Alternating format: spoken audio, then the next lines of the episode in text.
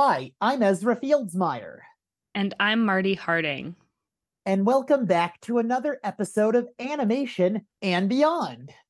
Yes, welcome. This week we're talking about a very fun, very colorful franchise called The Trolls. Yeah, so just from DreamWorks Animation, and the third movie, Trolls Band Together, is out the 17th.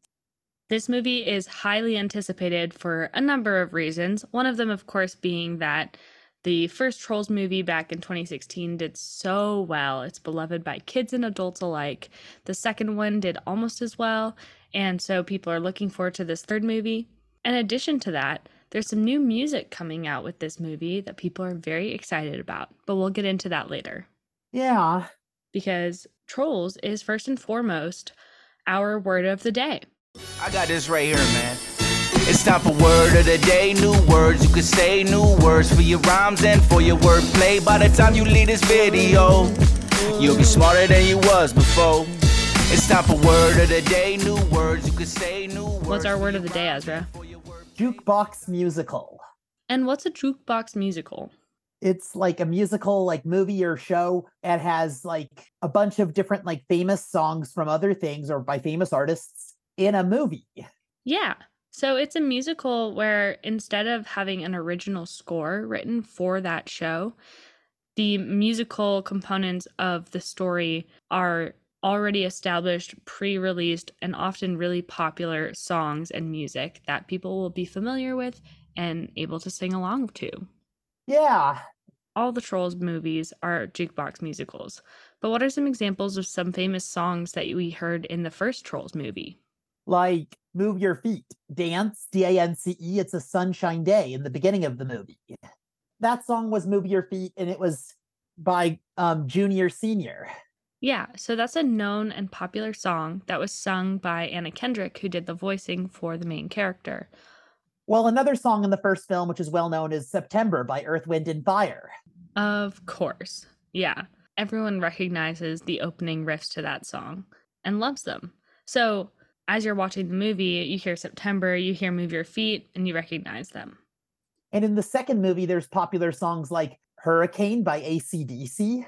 Mm-hmm. One scene also had Atomic Dog by George Clinton.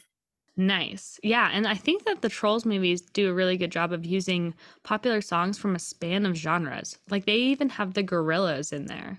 I know. And Trolls band together some of the songs in that movie I know are be by or by NSYNC, who are having a reunion in the movie for the first time in over 20 years. That's right. So that's the one new song in the third movie. But going back to what makes these jukebox musicals, I feel like I should mention what a jukebox musical isn't, because sometimes there's some confusion there. Some musicals are about artists, they portray artists performing the songs. And those are not jukebox musicals because if the music was written and performed by the character, then it is not necessarily happening in the world that the story has created.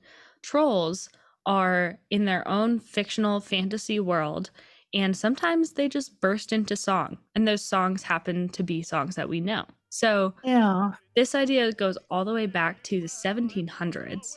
The first ever known jukebox musical was called The Beggar's Opera, and it was a satirical show where it used as its score and music parodies of really well known melodies from existing songs, even back in the 1700s.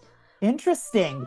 Where it was stage way before there was screen like film like we know today. Exactly. And there were a lot of classic stage jukebox musicals too.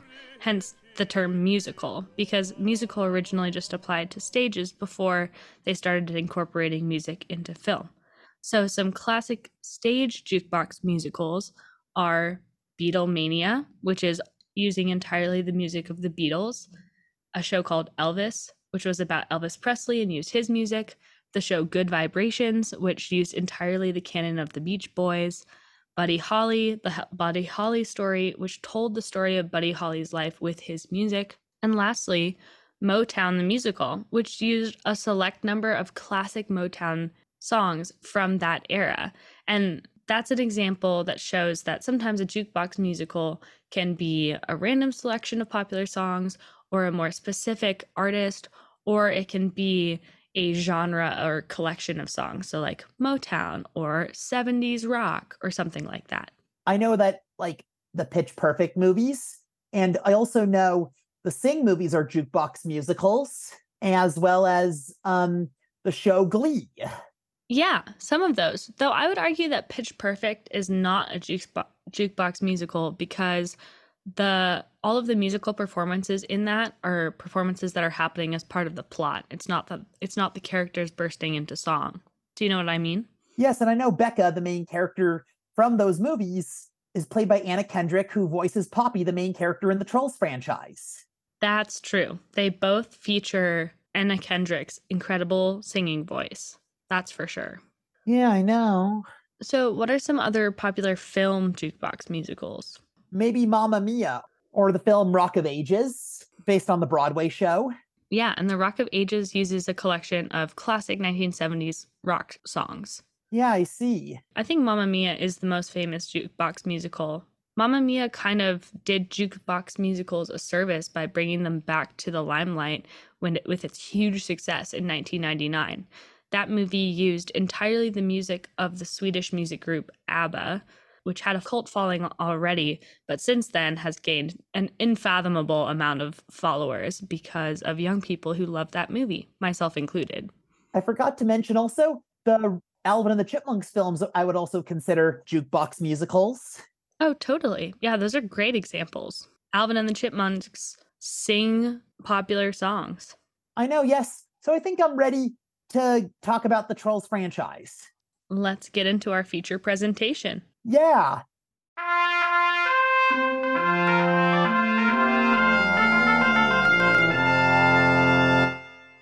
Trolls, the first movie, which came out in 2016, was made by DreamWorks Animation, known for iconic franchises such as Shrek, Madagascar, Kung Fu Panda, and How to Train Your Dragon. Yeah, DreamWorks is an unstoppable studio, and they hit it out of the park with Trolls, I gotta say. What makes Trolls unique as a franchise? The colorful characters and the world they live in, and how their like world is from like craft and like patched and like collage style. Totally. Yeah. And the trolls themselves are based on a real life toy. They're called the Good Luck Troll dolls.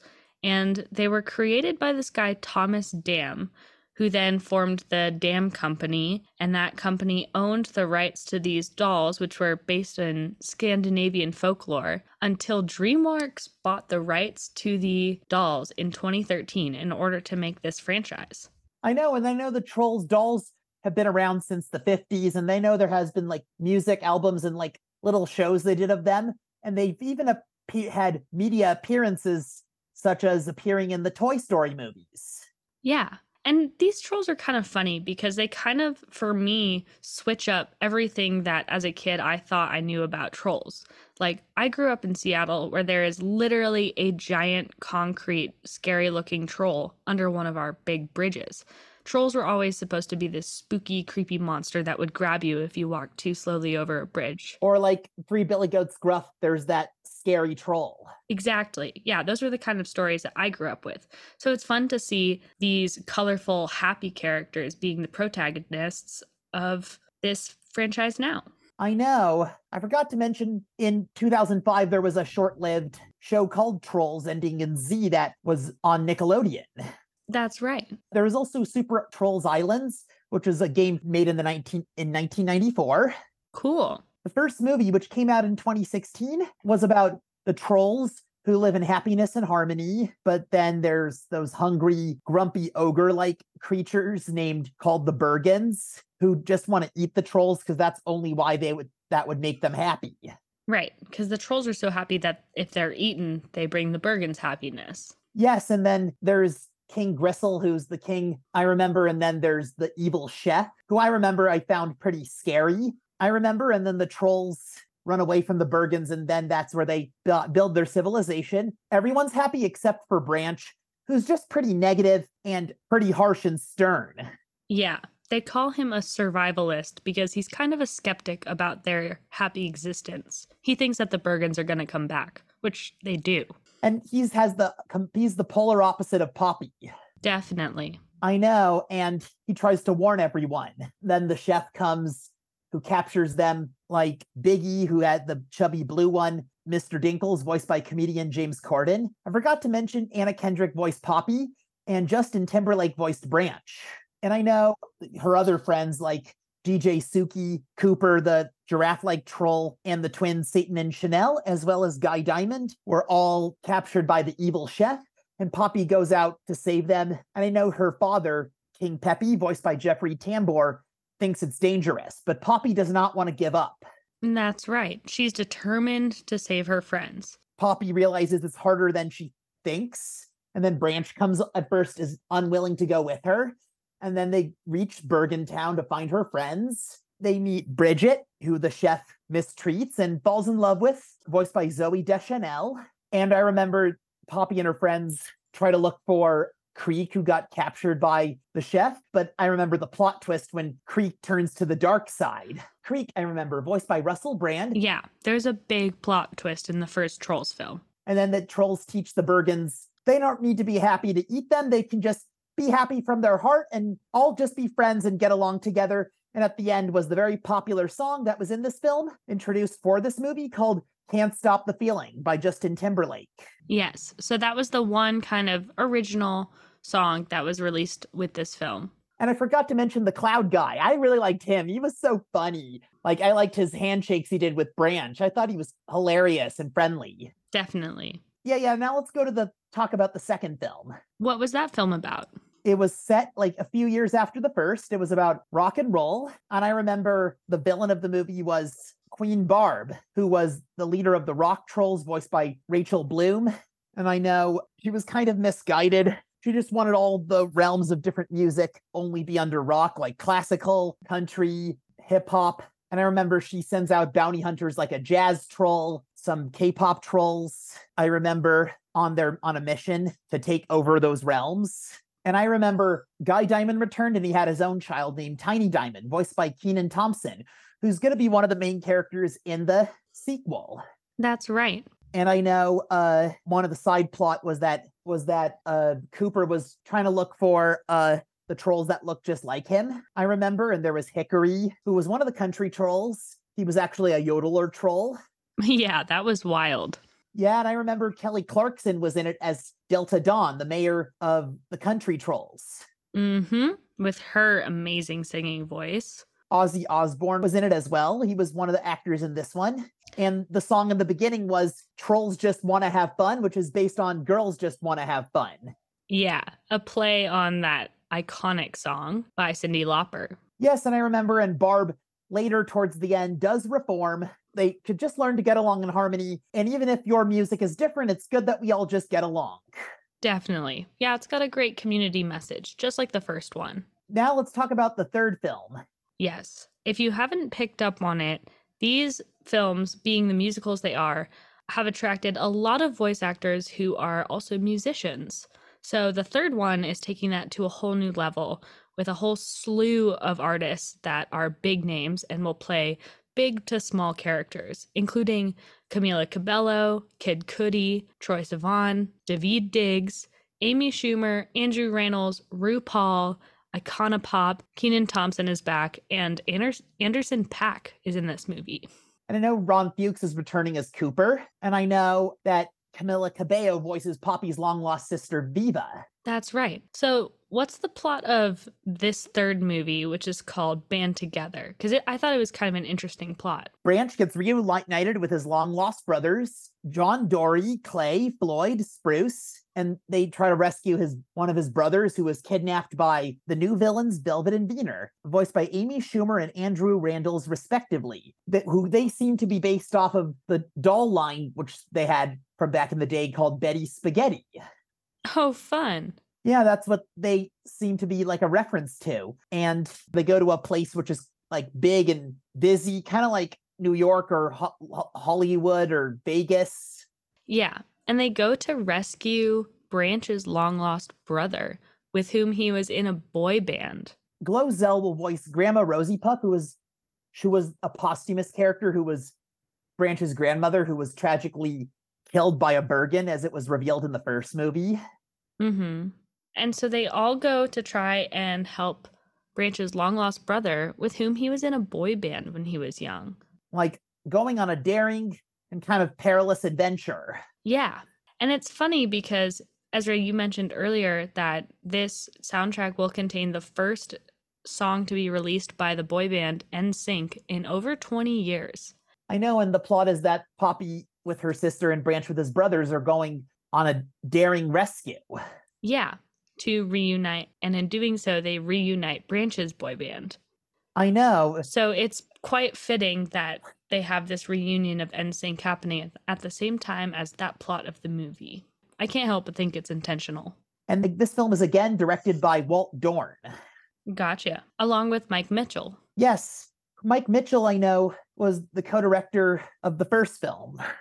Gotcha. So with any luck, he'll do he'll work the same magic that he did on the first film, and this third film will be just as wonderful. I know, yes. The first two movies were well received by critics and received positive reviews and were also a financial success, though the second movie was released during the lockdown on demand. And they made a lot of toys and merchandise. There were two holiday specials in 2017. First one was Trolls Holiday, which premiered on NBC in uh, 2017. And then there was Trolls Holiday in Harmony that premiered on NBC in 2021. And then there were two TV shows Trolls The Beat Goes On on Netflix, which was set after the events of the first film, and then Trolls Trollstopia, which was on Peacock and Hulu and was set after the events of the second movie and both shows introduced some new characters. Are any of those characters in going to be in the third film? I'm not sure though, but one of the characters who was introduced in the show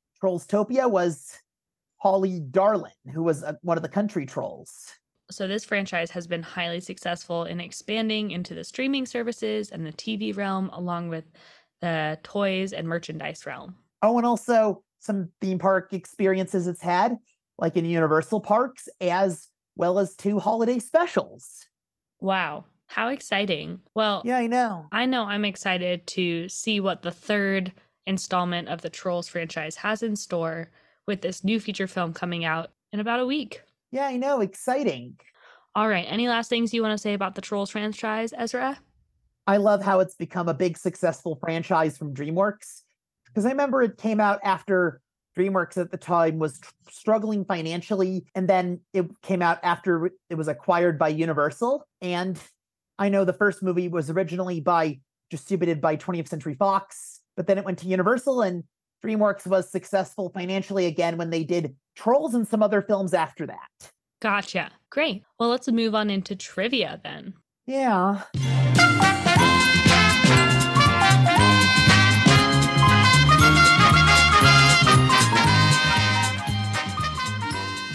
we have to answer last episode's question about Goosebumps.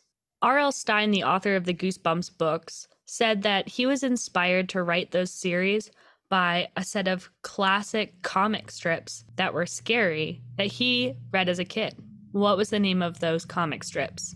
The answer is Tales from the Crypt, which was a comic strip that was from the 1940s until the 50s. And it was adapted into a show or something, right? Yeah, and into like a few shows. So it itself had a little spooky TV show, but it was an earlier s- series of youth oriented spooky stories, similar to Goosebumps, that R.L. Stine drew inspiration from.